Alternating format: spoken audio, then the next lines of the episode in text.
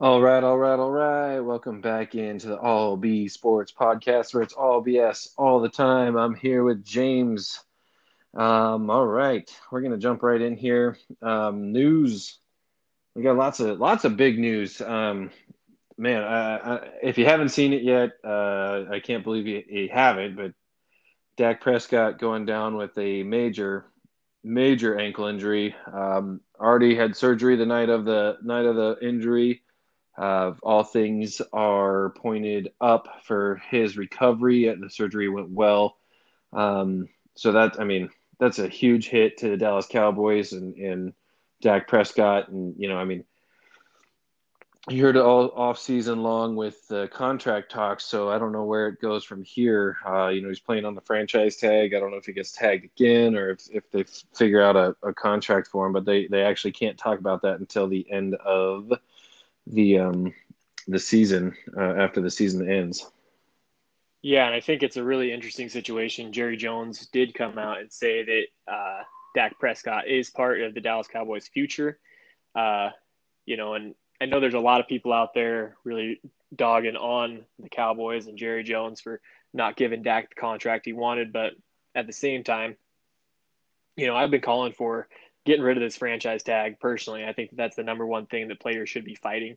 Uh, the NFLPA and NFLPA should be fighting. Uh, but at the same time, you know, he was offered a contract.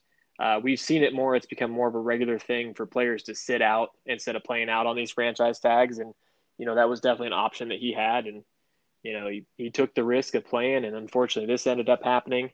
Uh, it'll be really interesting for me to see just what Andy Dalton does. Uh, you know, he's quite a few years older. I guess he's 30, 32 ish. I don't have the exact age right now. So uh, if he comes in and plays really well and is willing to take more of a team friendly contract, uh, you know, we've said it for, you know, since the beginning of this podcast, Cowboys are built uh, quarterback friendly teams. So, yeah, going to be really, really interesting to see how this year plays out with Andy Dalton, looking at his contract talks as well as what they could potentially look to do with Dak.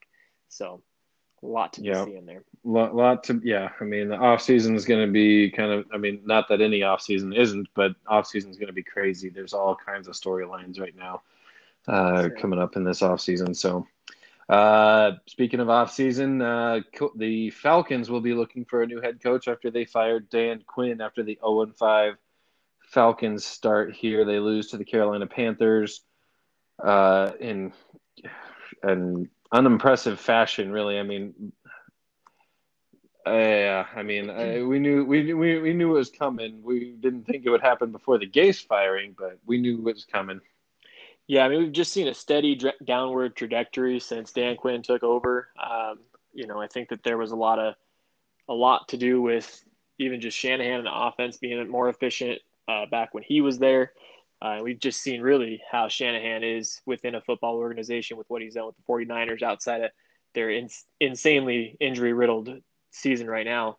Um, I'm not sure who they could be looking at. I think that uh, this could be a potential uh, where they'd be looking at Eric Bieniemy, bringing an offensive minded guy to work with uh, Matt Ryan here. I think that that could be a big, a pretty good fit, but it does leave you needing to go and get just a top tier uh, defensive coordinator um, I always wonder why couldn't they just say, "Hey, you know, we want to hire you on as a defensive coordinator," you know, because that's what Dan Quinn is great at, and you could even see him reuniting with the Seahawks. Uh, there's been a lot of chatter about that, so yeah, a lot of lot, lot to look at there. I'm not sure what direction the the Falcons are going to go, but it really is their defense that needs to be completely overhauled. So. Yeah, I mean, and they, I mean, there's talent on that defense, and, and then there, man, there's obviously t- talent all over the place on the offense. Um, you know, I where do they where does Atlanta go from here? You know, I mean they're they've got the trade deadline coming up. Julio's out there. Uh, you know, things can get crazy in a in a in a in a year like this where the head coach is fired and, and Julio's getting towards the end of his career and yeah, a lot of young quarterbacks coming in the draft. It could be kind of just hold on to your hats. It could be a little crazy. Yeah, they're, they're definitely uh, a candidate for just blowing it all up. Um, it, Julio is definitely looking like a shell of his former self. Uh, Calvin Ridley is proven to be that number one uh, type of player ability. So uh, Matt Ryan being 35 and you know still playing solid football, but obviously not the kind of football to to carry his team to wins. Uh, but I guess who could when you have the one of the worst defenses in the league? Uh, but yeah, definitely a candidate to just blow it all up and start rebuilding. Yeah, could could be like I said, lots of um, lots of potential. Like again, the off season storylines continue here. Yep. Um, all right, and probably the biggest news of the weekend, at least the latest breaking news of the weekend, Le'Veon Bell released by the New York Jets. Um, I mean, Gase said it. I mean, they signed Le'Veon Bell to what, what was it, a three or four year deal uh, worth the second most money in the league, I think, next to Zeke at the time, uh, just in 2018. So not even well, yeah, not even that long ago, and um, and now he's on. Now he's a street free agent. Um, and Gase even like I said, Gase said it. He didn't. He didn't want him. He didn't want him when he, uh, you know, when um, uh, he got signed. And so this is this has come to fruition. That's two major stars now chased out by Adam Gase, uh, chased out of New York. You know, with Jamal Adams going to Seattle, and now Gase on the street, or sorry, uh, uh, Le'Veon Bell on the street. Yeah, and I mean that was that was kind of my biggest red flag. Uh, as soon as they hired Gase, and he came out and said like, "Yeah, I, I wouldn't have signed him. You know, I wouldn't have brought him in. He doesn't fit. You know what I'm looking for. That's too much money. All these different things." And you're like, you gotta. I mean, what is your thought with that? Like, you have to know how to, you know, work an NFL locker room, and at least just like, you know, come out and say the things that are true. Like, Le'Veon Bell is a game changing back. You know, he he's you know, we're we're happy to have his, you know, versatility on the team, right? Like the canned answers that any head coach should say when you have a player of Le'Veon Bell's caliber. Uh, and instead, Gase blows up that relationship from day one.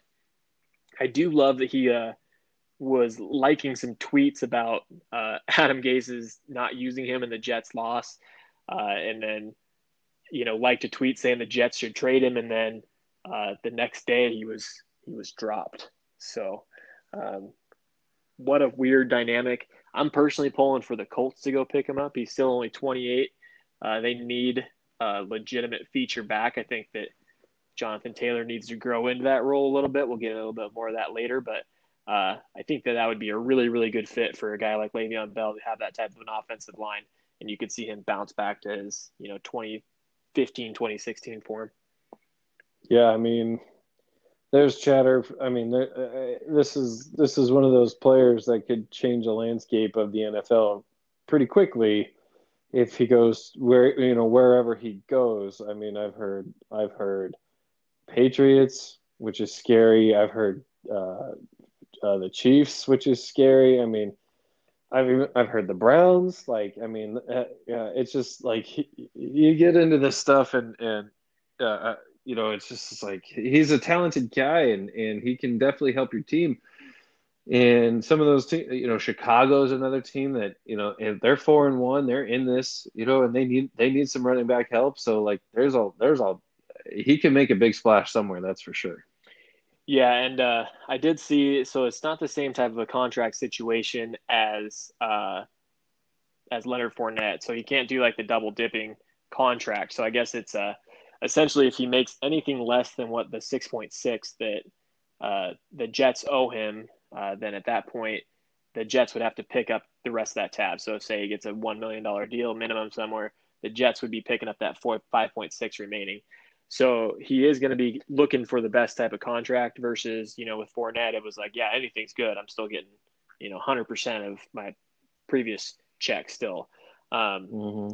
But yeah, the Bears would be good. And like you said, the Patriots, that would be scary. I mean, Cam Newton makes running backs better with his threat of being able to run the ball.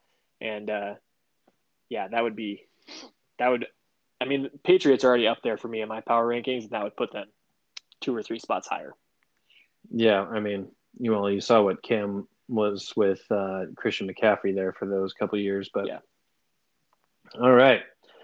Uh, so we'll get we'll jump into the games, but uh, no Thursday night game this week. Uh, that was pushed because of the COVID rescheduling. Yeah.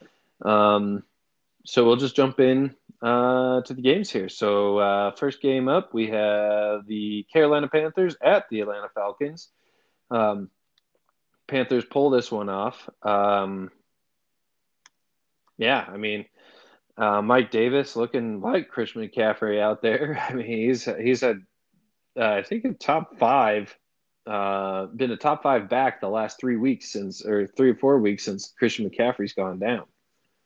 Yeah, I mean the the Panthers' quick turnaround continues to be impressive. Uh, you know, I don't think I had them at three wins till you know week eight or nine this year. So for them to be through week five and already have three wins, that's that's really good. And it's hard to say if this was an impressive win against uh, Atlanta or if this was just uh, Atlanta just blowing it again. Uh, Matt Ryan didn't look great again. No uh, Julio Jones out there, and so yeah, Todd Gurley had a great game, but that was about the bright spot for uh, the Falcons really. Um, Teddy Bridgewater, Brett, sorry, Teddy Bridgewater just continues to impress me. I, I really had him a lot lower, uh, you know, in what I thought of him, just especially with what he did with the Saints last year, where I think he threw for like 173 yards a game. Uh, I didn't have him as a guy who could carry a team, and he is doing that with the weapons with Robbie Anderson and DJ Moore, uh, like you said, with what Mike Davis is doing. So Carolina is a you know a a dark horse for that was it ninth playoff spot. Uh, you know that team just kind of sneaks in there, and you know nobody kind of had them on their radar, but they've been very competitive all season, and I I just continue to see that happen. Yeah, it's it's surprising to say the least. Um, but yeah, I mean, we'll see what happens with the Falcons going forward, uh, offensively and everything like that. You know, I mean, Calvin Ridley's been a, excuse me, fantasy superstar this year. Um, like and like you said, Matt Matt Ryan didn't look very impressive without Julio Jones. He, he Matt Ryan needs Julio Jones out there apparently to be anything um, uh, as far as fantasy goes. Yeah. All right. So the Bengals at the Ravens. Um, yeah, I mean, what do you say? I mean, the this was I, I, think one of two instances in the last 20 years where a uh, coach uh, put the field goal unit out there just to get three points on the board so there wasn't a shutout. That was the only reason why they kicked the field goal. I mean, they were shut out of this game for all but the, the last couple of minutes there. Um, but that being said, Lamar Jackson did not look good in this game. He's he's in a funk ever since the Chiefs game. Um, can't get it going as far as the passing game goes. Well, and I think you look at this game and, uh, you know, he only had two carries for three yards. And I don't know what they're trying to do. I think, that, you know, I don't know if they're just trying to make Lamar Jackson a pocket passer. And so they're trying to force that issue. Uh, this was kind of the, you know, the comp that I put on him coming out of college was that, you know, he's, you know, Tebow with a little bit more, with a lot more athleticism and a little bit more accurate. Uh, if you force him to be a you know a pocket passer, he's he falls apart. He he's not accurate downfield. He has just some weird balls where you're like, how's how does that come out of his hand? Uh, you know, but if you let him do his thing, you let him get be Lamar out there, you know, where he's running for 60, 70, 100 yards a game, uh, it opens up everything on the on the defense to where he can, you know, where he's throwing to big windows to these big body guys. Um, yeah, I think that you're starting to see a blueprint put together for slowing him down. Uh, and if it wasn't for their defense putting seven sacks on Joe Burrow and you know holding Joe Mixon to 2.5 yards a carry, uh, this same defensive effort by the Bengals, you know, with a different offensive showing, and we could have seen the you know Ravens lose a game here. Yeah, I mean that that whole division. We'll get into a couple of those games, obviously later on, or the teams later on, and then next week there's some there's some big games going on in that division. But um, you've got you've got the Cincy Bengals at one three and one, and Baltimore Steelers and the Browns all at four and one. That I mean Steelers at four and zero. Oh. Four and zero. Oh, my bad. Yeah, they are they uh yeah, you're right. They missed that. Uh, they got their bye week early with uh, with the Titans game, but um, yeah, even with the Bengals being at one three and one, this is the toughest division in football right now. um, which I love to see. You know, the NFC North has always represented that, and yeah, there's three A- just AFC North. oh AFC North, yeah. Um, they're just representing, and it's. I think one of these teams is going to be in the AFC Championship. AFC Championship. Yeah. Uh, yeah. Um, all right. So yeah, I mean, I, I I could definitely see that. The only the only the only thing that ha- would go against the, that idea is them one of them just beating up on the other is too much, and, and you know seeing each other in the in the round before or something like that. Sure. Um, all right. One of the biggest surprises of the weekend the Las Vegas Raiders go into Kansas City and beat the Chiefs uh, quite soundly. Uh, it you know initially it looked like the Chiefs were going to be rolling and, and doing their thing, and then and then ah, switch flipped, and, and the and the Raiders just kind of had their number. Uh, I mean, they like it took Kansas City. This game, like I said, the scoreboard shows it closer than this game was. Um, it took Kansas City what down they were they scored their second to make it an eight point game with like three minutes to go or four minutes to go in the game. So they were down big for a long time in this game. Yeah so you know i'll say that i wasn't super surprised because if you take it back to last podcast i've been telling you guys las vegas raiders are a good football team. And this was the first game in a couple of weeks that they had henry ruggs back and i think that was a huge huge spark to that offense. Uh, this is a game where we saw Derek Carr throw for you know 350 yards just about and uh, three touchdowns to the, just the one interception. Uh, the Raiders have kind of had the Chiefs' number uh, even since Patrick Mahomes been around. Yet it Derek Carr has just not been able to close out games, and Patrick Mahomes has always been able to push those over the top. Uh, we've seen a couple of pieces with you know the emergence of Darren Waller with Henry Ruggs, uh, Nelson Agholor being over there, as well as Josh Jacobs. That this as a full offense and this is looking like a different defense since uh, Abram came back. We've talked about him kind of being missing last year. And so, yeah, I like the Raiders a lot. And uh, Kansas better be better be paying attention because the next time that they play them, they have to travel uh, over to that new stadium there in Las Vegas. Yeah, I mean, this was not a particularly good outing for just eh, just about anybody on the Chiefs team. I mean, defensively, obviously, if you get 40 hung on you, that's ugly. And then offensively, I mean, yeah, you score 32 points, but again, a lot of that came at the end of the game when you know when you're just playing catch up. So, um, I mean, I think the Chiefs are still the Chiefs. I mean, everyone has a bad day. Uh, I mean, I appreciate an undefeated going down. Um, mm-hmm. Hail to the 72 Dolphins, but. Uh, yeah, uh, I mean, again, I, I, think I'll be be back on the Chiefs next week. I don't know who, I don't know what their schedule is just right now in front of me, but uh, this is just a hiccup. Divisional game, tough game. Uh, just got caught off guard. Yeah, and I, I, believe that this says more about the Raiders than it does about the Chiefs. I think the Raiders are just you know a really good, really good team that people aren't really looking at right now.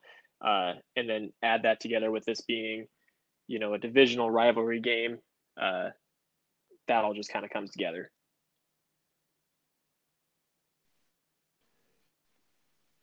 Oop, are you there? I am okay, here. it's back on. So sorry about that. We had some technical difficulties. Uh, yeah, it was uh, our internet is being a little bit funky. Sorry about that, guys. Uh, but anyways, can, please continue, James. Yeah, so I don't know if that caught any of that. It was still showing recorded on my end, but essentially, I think this shows more about the Raiders than it does about the Chiefs. I think the Raiders are a lot better than a lot of people are giving them credit for. And on top of that, it's a divisional game. Uh, you know, anytime that you're 4 and 0 2, you kind of go on to cruise control uh, when you're rolling undefeated. And, you know, they may have just been kind of caught napping. And yeah, I don't think this is, you know, I don't think that we broke the mold of what the Chiefs are. I think that we're you know, still just scratching the surface on how good that team can be. So. Mm-hmm. All right, moving on to the Los Angeles Rams at the Washington Redskins. And I guess I've got a bone to pick with myself here. You know, I've been so low on the Rams, and and, and I've been giving myself a hard time all all um, since the season started. Really, about uh, them getting they're they're off to a four and one start, but if you look at it, their four wins are against the NFC least. They beat the Cowboys. They beat the Giants. They beat the uh, the Redskins, or excuse me, the Washington football team and the Eagles. So, where's an impressive win? I mean, they they lost to the Buffalo Bills in a good and close game. You can you can blame it on the DPI at the end of the game. You can there's all kinds of bad calls in that official. We've taught you go back and listen to the the that that that cast, but uh, there was some bad calls by the refs in that game against the Bills. But I don't know. I I, I think this Rams team is a little bit of um, pretender, uh, maybe a little bit of fool's gold, flash in the pan. So I will say that the Cowboys uh, have scored against other teams uh, 40, 31, 38, and 37, whereas against the Rams, they only scored 17 points. You know, um, so there, there's some things you have to kind of look at in that sense as well. Uh, the one thing I'm looking at is they did play, you know, the Bills. They did play them extremely competitively. Outside of a close game with uh, with the Giants, who you know are kind of a fluky team right now, uh, you can only do so much with the schedule that you're given. Um, I will say that you know I kind of was like this on the Bills last year, you know, and they ended up going through the whole season and and making the playoffs, and you know ultimately lost to the Titans, right? Uh, no. Or Texans. Texans. Lost Texans. to the Texans. Um, so yeah, I think that for me that just comes down to you can only play the schedule that you're given, and uh, you know we could be seeing some pretenders in this. I, I do think that they've played, you know, a lot of really efficient football, and they've kind of blown out some teams. So let me see what's their schedule looking like. When can we expect to see, you know, kind of a better test for them? Well, they got to start getting some divisional games here soon. Let's see. They are playing at San Francisco this week, so we don't.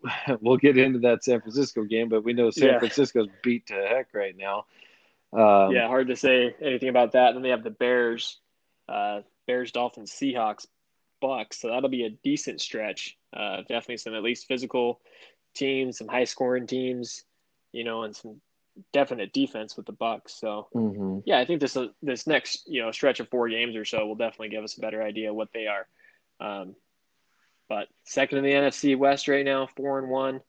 Uh, I thought your I thought your big storyline was going to be that you know Alex Smith stepped out on a football. Field. That's where I was headed next. Uh, exactly. I mean, Washington football team. Um, you know, we could talk about the team all we want, but what's the the the, the real win, regardless of what the score on the uh, on the scoreboard was, was Alex Smith getting back on the field after. I think I saw a, it was like 680 days or something that since since his injury um, that almost took his leg. Like they were talking about amputating this guy's leg, and that, then he's back in the back in the NFL playing football against one of the scariest D linemen there is on on the field, and and Alex Smith is out there chucking it around. I mean, that's that's just a win. I don't care who you are. That's a win for anybody for a football team. Like if you're a football fan, that's a win.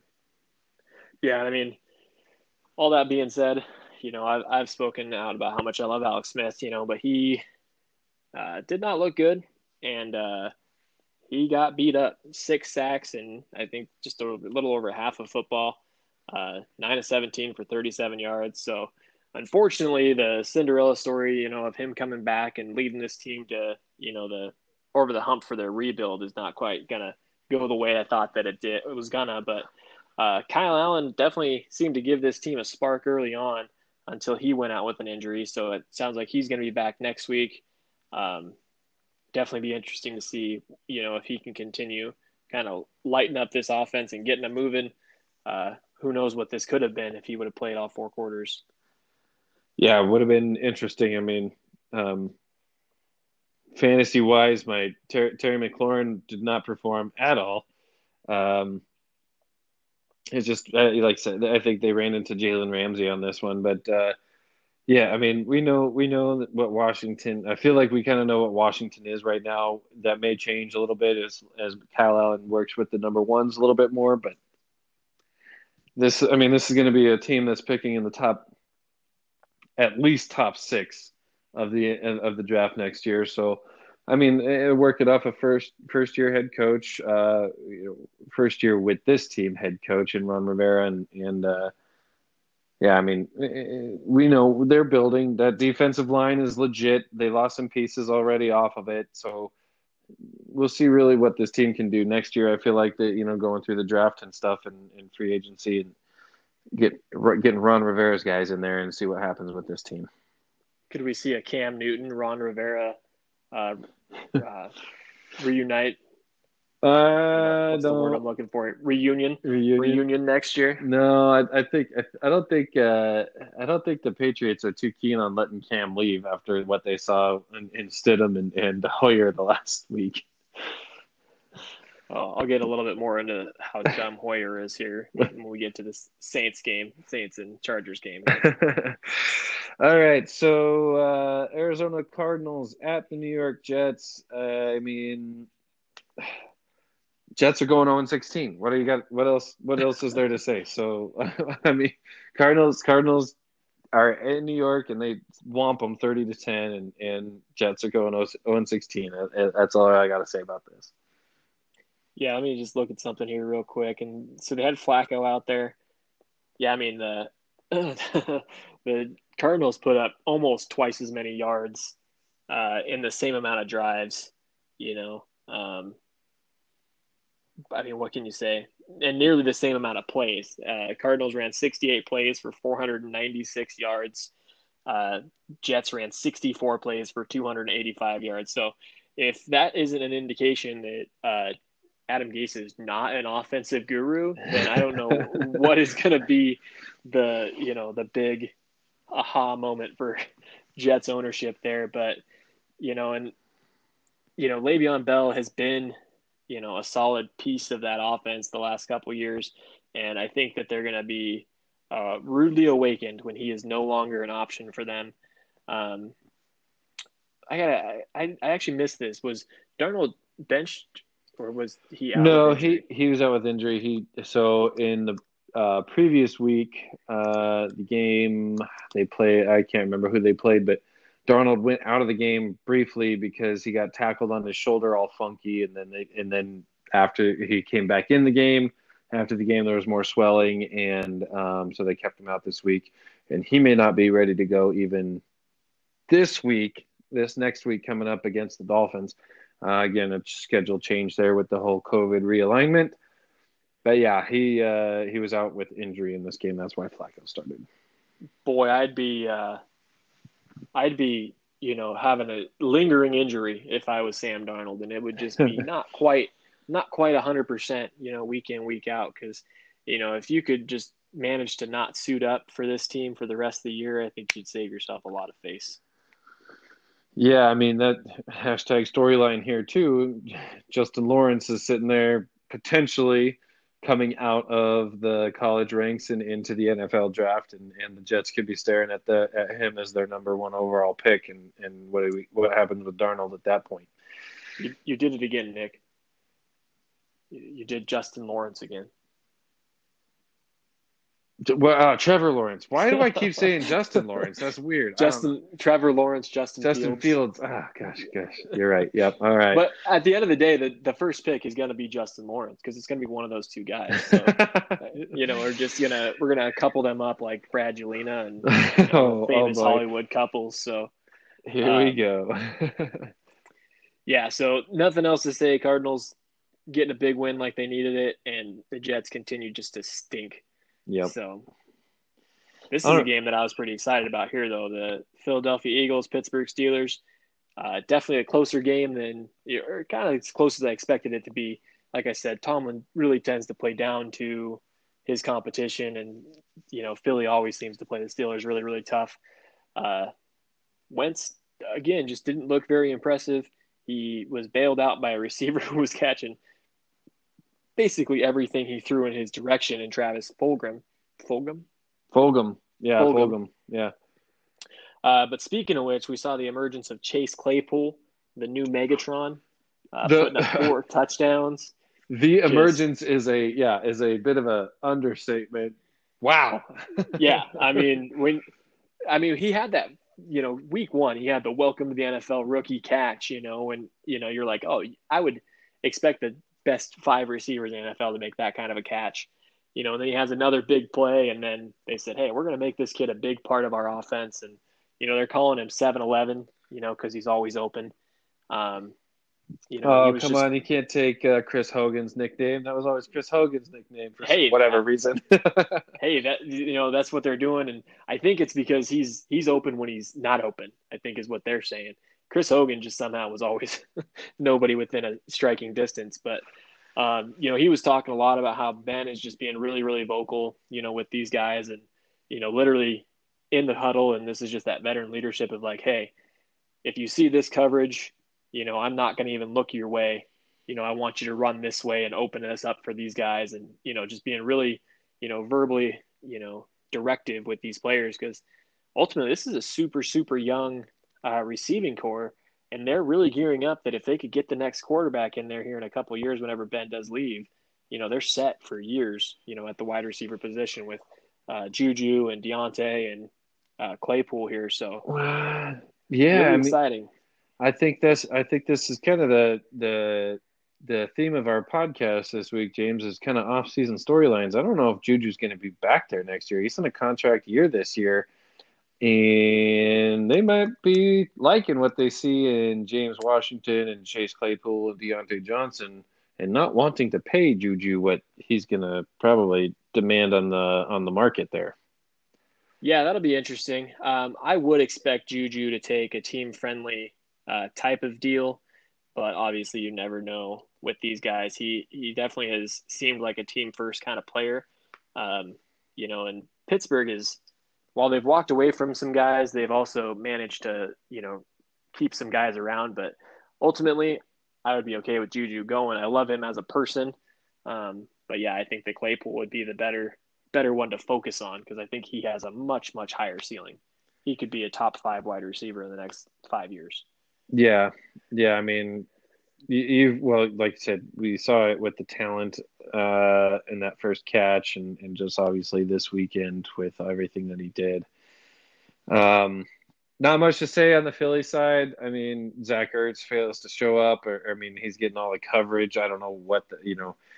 Um, they Philly did play tougher in this game, or, or like you said, James, the, the Pittsburgh maybe played down a little bit. It was closer than expected, that's for sure. Yeah, I mean, at one point, I think they had a 31 point lead, and I think that Pittsburgh kind of took their foot off the pedal. Um, and ultimately, they only had a 31 point lead at one point, I think, because, you know, uh, Miles Sanders ripped off like a 73 yard run or something crazy like that, oh, slipped yeah. through coverage. But uh, yeah, I think this was a situation where they, they felt like they pretty much firmly had him in hand, and then uh, Fulgham just started catching. I mean, I'm talking about this was like double, triple coverage. Uh, and they finally switched Joe Haden onto him in the fourth and kind of shut him down after that. But yeah, Wentz was just throwing up prayers, and Fulgham was going up and catching all of them. And you were kind of like, oh, this could not go in the right direction here late. But they managed to pull it off, and Pittsburgh remains one of the undefeated. Yep. Yes, they do. All right. Uh, let's talk about one of the one of the defeated and one of the not defeated. I, I don't know. Uh, Houston gets their first win against Jacksonville. Both of these teams are now one and four. Uh, De, uh, Deshaun Watson had a game, uh, which you know, kind of to be expected anymore against this uh, Jacksonville defense. Uh, yeah, I mean, I, I guess, I mean, I picked Jacksonville in this game because I, I, I really didn't trust anything that was going on in Houston. But maybe um, maybe they're maybe they're finally rid of the weight of Bill O'Brien and, and they can play with a little bit of freedom and, and that's what kind of showed up on the field this week. Yeah, I'm just kind of looking through here. Um, it's kind of an interesting game. It definitely looked like uh, you know the Texans were in control kind of early on, but um, trying to see kind of what the big difference was here. Jacksonville eight for 16 on third downs. Houston five for ten. Yeah, uh, Jacksonville couldn't get it going on the ground. Went um, for it. Went for it three times, only converted once on fourth. So I mean, that's two turnovers essentially.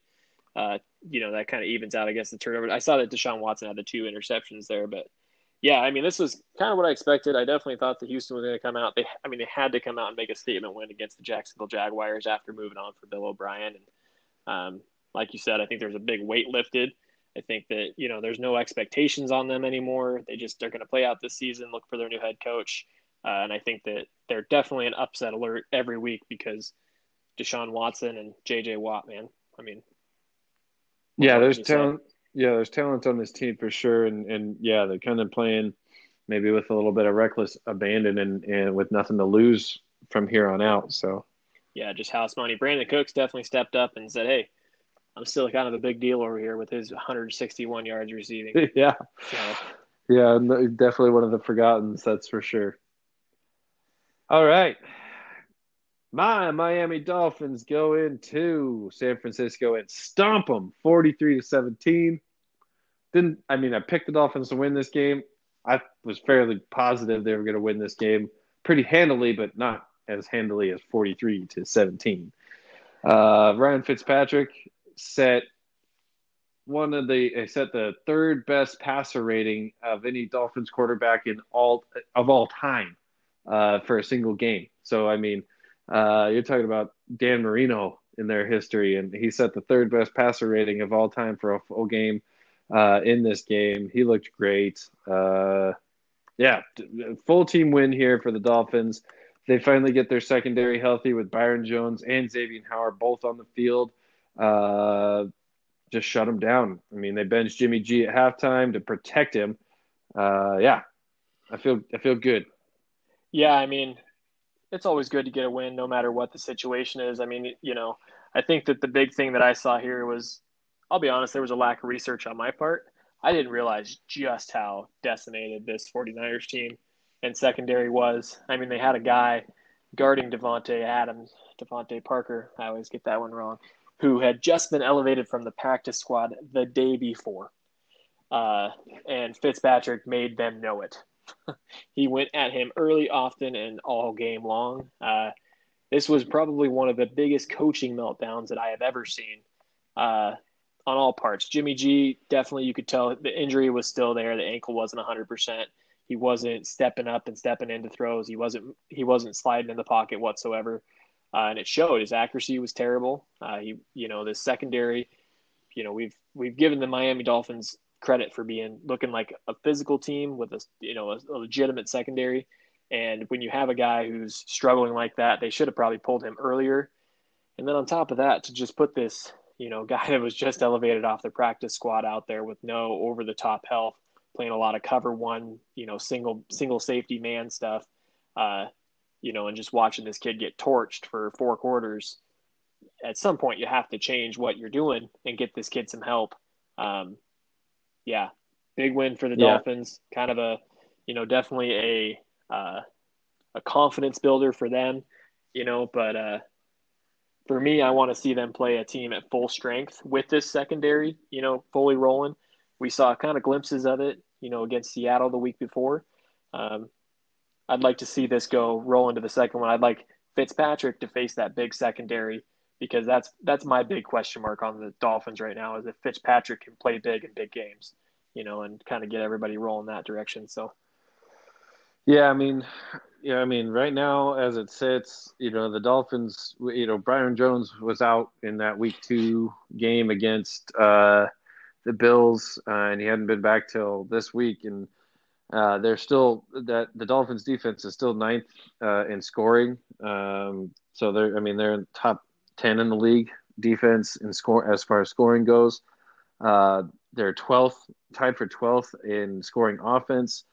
Their three losses are to the Patriots in week one, the Bills in week two, and then Seattle last week. Like this is this is a stronger team than they're getting credit for. Oh, for uh, sure. I believe.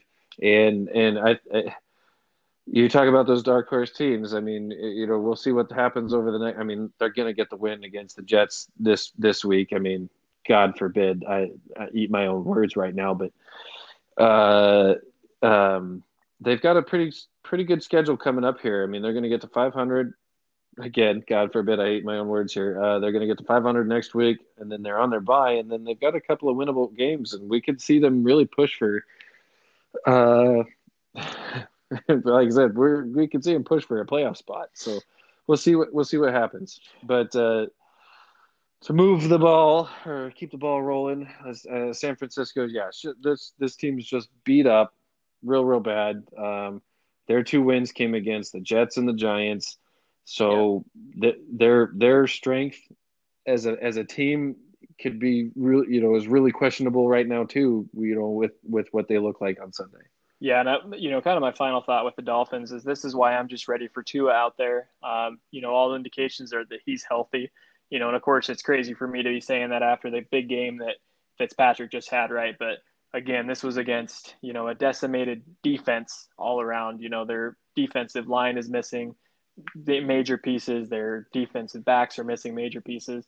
And for me, my big question mark every week is, you know, and you you've kind of heard probably a trend with me is like, can Fitzpatrick play well this week, or will this be a Fitz tra- tragic week?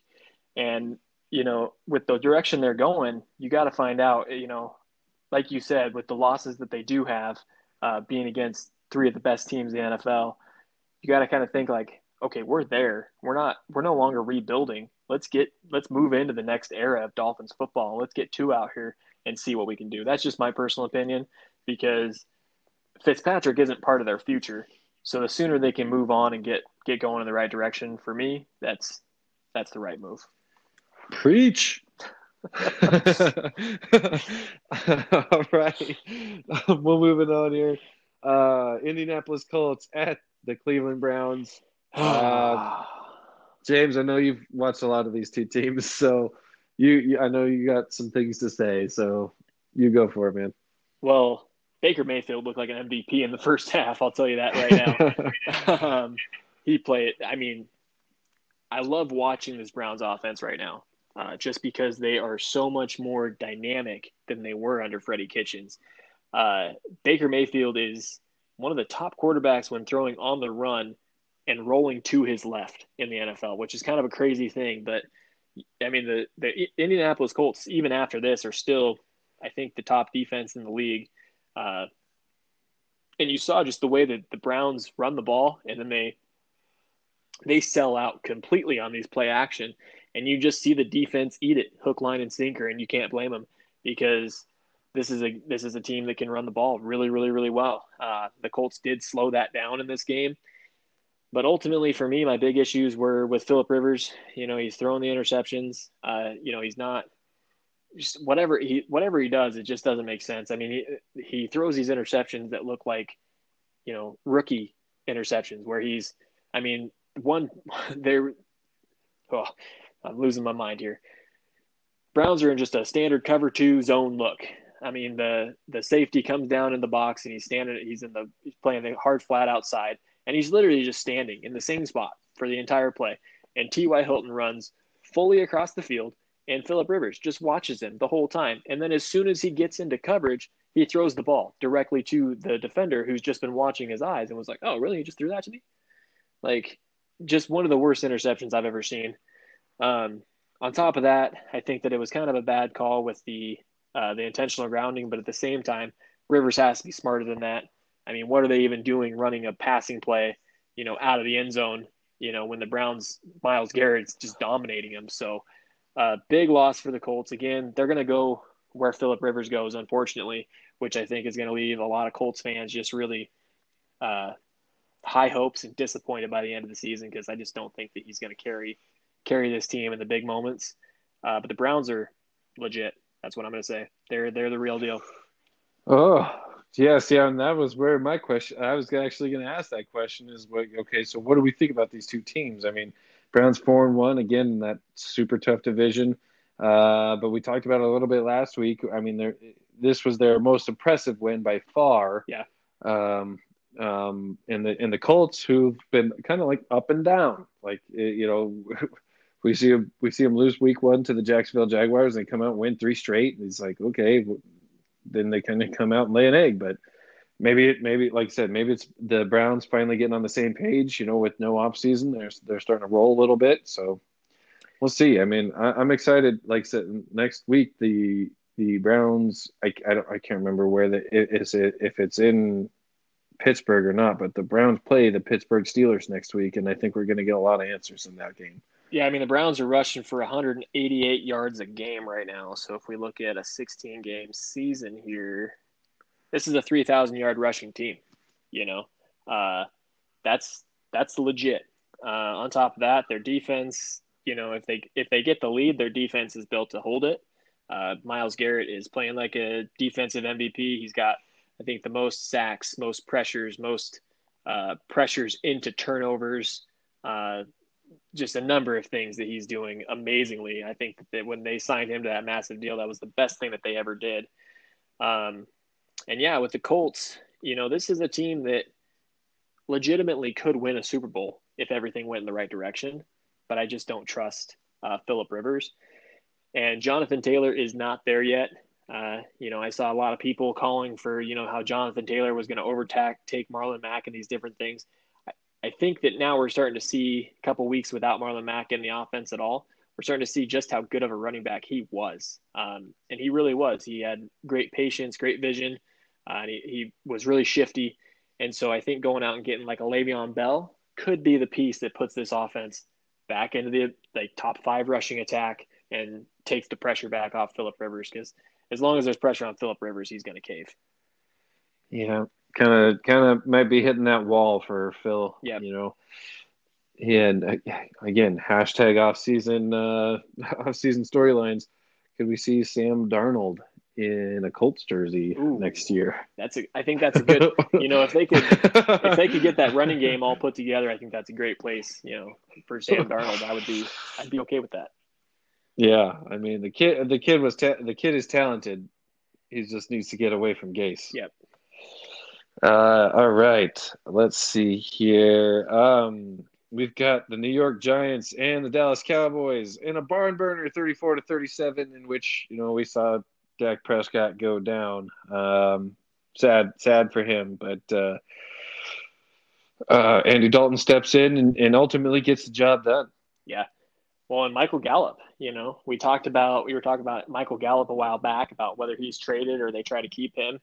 Uh, and he showed why he is so important to this offense because I don't think that, you know, CeeDee Lamb or Amari Cooper make that jump ball catch. You know, that's that element of Michael Gallup that, you know, that, that 50 50 go get them, you know, burn down the field, uh, put them in field goal position.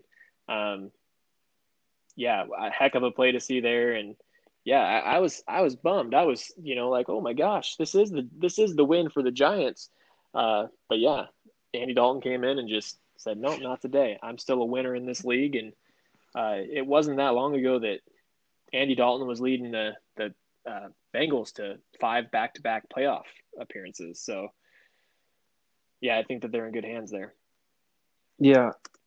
No, I, I, I the last thing I want to say in this is, you know, um, I came across this stat the NFC East is the first NFL division in which every team has a losing record through week five since the 2013 NFC East division. I saw that coming.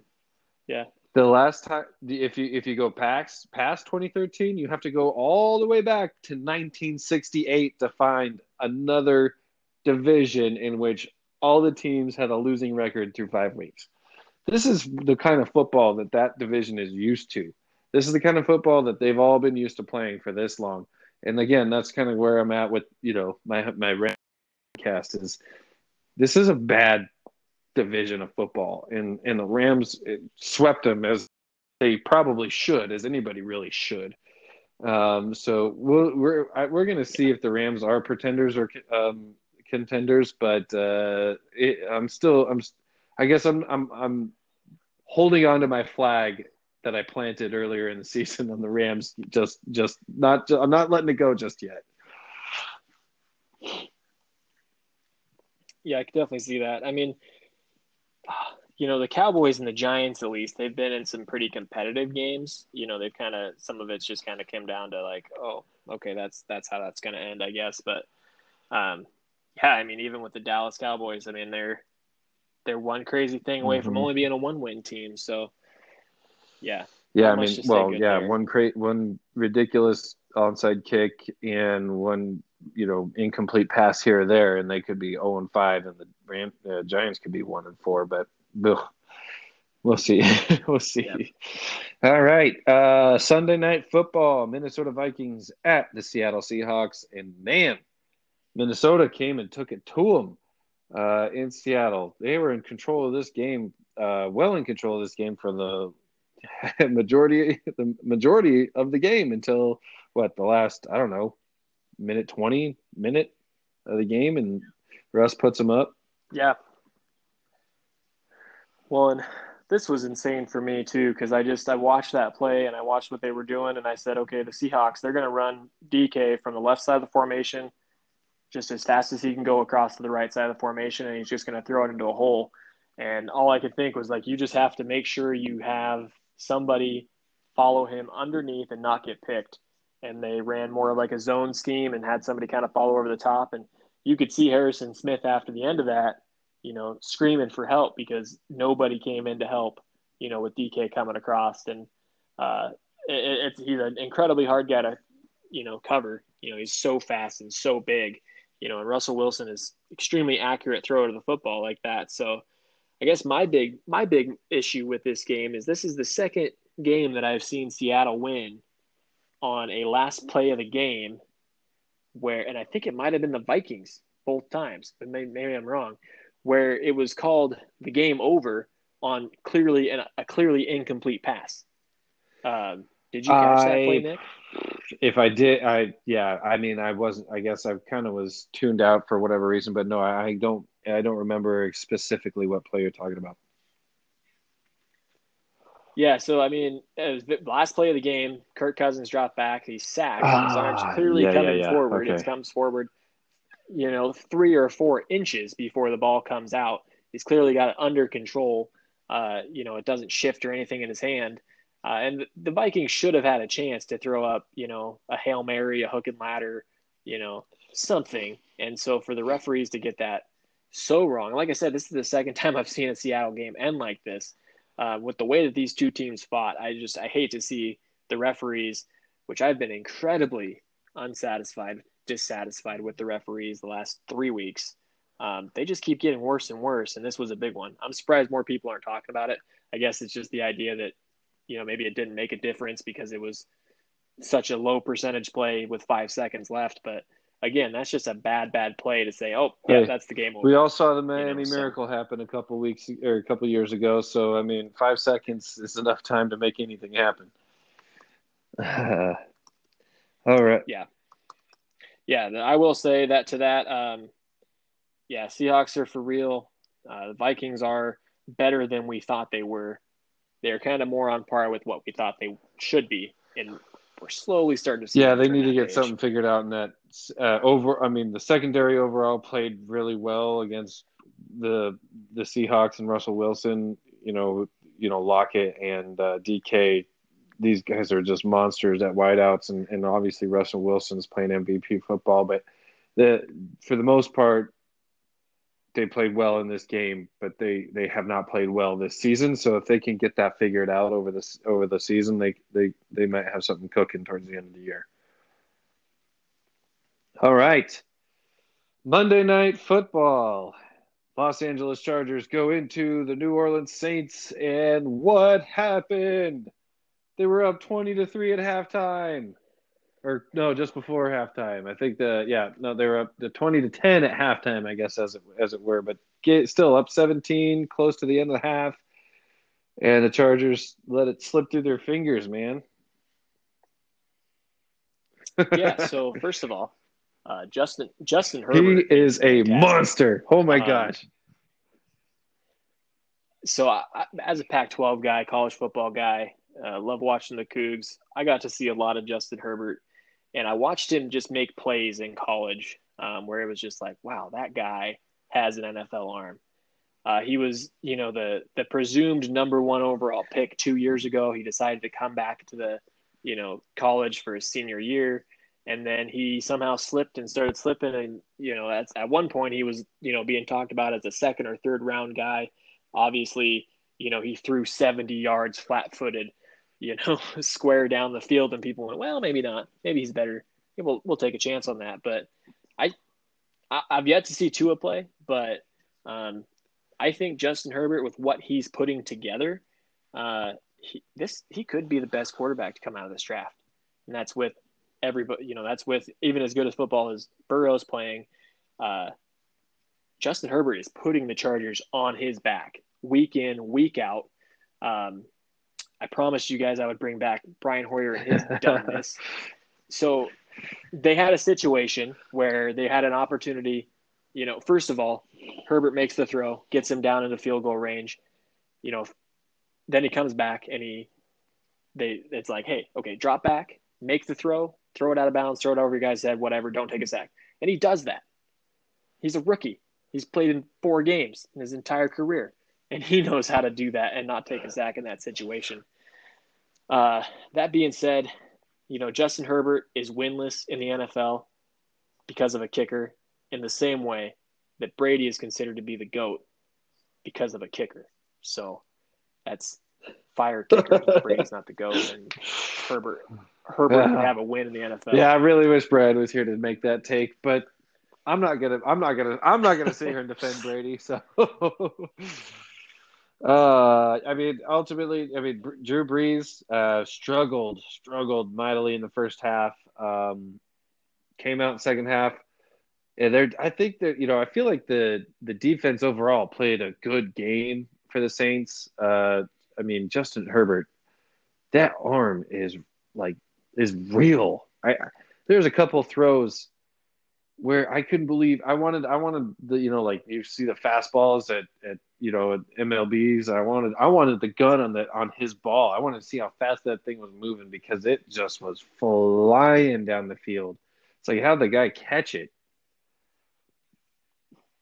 Yeah, and he is able to just put it in the right places uh, as well. You know, on top of that, he's very very accurate. Yeah, I mean so. he's one thing I was just gonna I've, say he's oh, go definitely impressed me so far this season. Um, and yeah, it makes me want to get Tua on the field right now.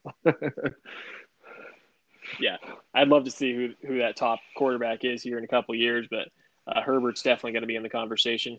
One thing that I'm definitely noticing with Drew Brees, you know, it, it's often forgotten that you know 20 years ago or so he had a shoulder surgery from a big injury uh, in San Diego, which led led him to come to the Saints. But you've always seen him kind of roll that shoulder throughout the game. It's kind of been a tick, but now it's gotten to the point where he's doing that the entire game. That shoulder is bothering him, uh, and he's second guessing that arm. He's not doing everything the way he used to. Who knows if that is you know just missing Michael Thomas, which. Uh, there's a lot of drama with Michael Thomas threatening to fight people within the locker room. So some things falling apart there. Not sure what's going on. Uh, Saints are in a lot of trouble right now. Uh, for the Chargers to come in and nearly get that win there, and them to just barely stay over 500. Um, looking at their schedule here, you know they're going to have to play the Bears. They're going to have to play the Buccaneers again. Um, they're going to have to play the Chiefs late in the season. Uh, so you know those are easily games that they could easily lose uh, there. So they they got to right this ship and write it quick, or else uh, Drew Brees' storyline story storyline uh, end of his career is going to go. Yeah, you just had to bring up that when he moved to uh, when he got signed by the Saints, uh, Dolphins picked Daunte Culpepper over Drew Brees. Yeah, yeah. I mean, I I think ultimately, yeah, they the the reason why Michael Thomas was not in this game is because of that fight, and I think once he gets back on the field, things the the ship will righten for the Saints altogether. You get Thomas happy he's playing. You get uh, the, all the players kind of shifted back to where they should be. And like I said, I think that defense is better, uh, better than we give it credit for right now. They've committed a lot of penalties, so they, I think they're the most, they're the heavily. Uh, most heavily penalized DPI team in the league, so they they need to get that they need to get that figured out now. Um, but yeah, all right. Battle of the Undefeateds, Buffalo Bills going into Tennessee Titans and get walloped by the team that was been off for two weeks plus. They literally had three practices in 16 days, 42 to 16. Ryan Tannehill looks amazing. Uh, yeah. wow. so Ryan Tannehill over his 14 regular starts with the Titans, he has 36 total touchdowns to six inter- interceptions. Uh, I mean, he is really playing the. I mean, he's really playing foot quarterback at an elite level right now. Uh, you know, he's. I mean, it's Ryan Tannehill, and he has such a long career that it's hard to put him in the conversation as one of the like legitimately most elite, best quarterbacks in the league. But he's a top eight quarterback right now, and you could argue top five. You know, just with how well he's played. Fantasy, um, he is top. Five, like I think he's third in scoring over those. Like you said, those since he's yeah. took over the start, he's third in points per game scoring in fantasy. So I mean, he's he's playing awesome football. Uh, again, got away from Gase, uh, and then and got away from Joe Philbin, who God knows how he ever got a head coaching job. But that that's moving on. I'm just I'm glad to see RT seventeen lighting it up. Let's go Titans. Yeah, I mean, when you talk about the best quarterbacks, you know, there's you know Russell Wilson, Patrick Mahomes, Lamar Jackson obviously has to be in that conversation. Uh, Aaron Rodgers, uh, you know, I'd say he at this point in his career, he's better than you know. I don't want to say Tom Brady because that's getting a lot of hate that could backfire on me. Tom Brady seems to be playing some better football than I thought he would be. Then again, when you have every weapon in the NFL, I mean, what, of course you're gonna. Um, but yeah, he's he's definitely up there. Uh, Josh Allen kind of had his you know come back to earth moment against this uh, defense, throwing two interceptions and you know kind of shaking that MVP resume that he had going so far this year. But yeah, Titans are the real deal. Um, for anybody who isn't following this, I did want to bring this. There were some stats from uh, Derrick Henry's high school days. Have you I seen not. those, Nick? Okay, so let me just get down. Well, well I, okay, well, so I sorry, I, I I know you were gonna bring those up. I just wanted to say the Derrick Henry stiff arm on poor Josh Norman. Holy crap! Yes, holy crap. Well, that's okay. gonna go into this right here because in in in high school, Derrick. So this is uh, Bleacher Report's Gridiron post this, and it says Derrick Henry's high school resume was comical. He had 40 straight 100 yard games. He never ran he never ran for under 100 yards. He actually averaged 250 plus rushing yards per game. He ran for a record 502 yards what? in one game, uh, 9.2 yards per carry as a senior, uh, 12,000 yards as a uh, career rushing yards in four years. I mean, that's that's over 3,000 yards a year in probably 10 games, 12 games, and 153 career touchdowns. 153? 153 touchdowns in four years. And as a Colts fan, I've watched him sit on the bench for three years. And I thought, oh, please don't ever start him. Please don't. And then now they do. And it's just, he's, yeah. he's phenomenal. He's a special kind of well, guy. Well, six I foot mean, four, 250 pounds, and, and you can take it to the house. You know, you got the speed to take it to the house on any play. That's that is a special, specially built human being. Yeah, and I mean, just looking at this, I mean, forty-two to sixteen. I mean, this was a big statement win for the Titans. Uh, this is a different team since Ryan Tannehill's been the the quarterback there, and it's officially time. I'm I'm putting myself on notice in the AFC South this is the best team in the AFC South right now. Yeah, I mean, it definitely definitely looks that way. We're going to see some prove it games coming up here, but um, yeah, I mean, I mean, Mike Vrabel's got this team playing the right way, and he has since Tannehill took over. And, and like I said, I, am I'm I'm happy for Ryan that he's finally finding some success because you saw flashes of it while he was in in Miami. There were some certain you know stretches of games where you know he was putting up the the big numbers, but I'm just happy that he's finding some success. As, as long as they find as long as they find a way to lose one of these games, I, I I'm I'm happy for him. yeah. All right. I think right. that's it. Uh, like I said, no Thursday night game, so no preview for this. Um, we may be coming back to you sooner than expected to be determined. Um, but uh, we'll we'll certainly have the preview uh, the previews up for week six, the new new week six uh, that we yeah week six right we just did week five yep mm-hmm. All right, so yeah new week six Yes, after all the covid shifts uh, there was eight eight teams in total that uh, got affected by new bye weeks and new schedule changes um, but yeah we'll get into all that um, uh, like i said coming up to you soon uh, yeah i think that's everything we got and with and with that, right. thank you for joining us on the All B Sports podcast, where it's all BS all the time. We'll see you guys soon.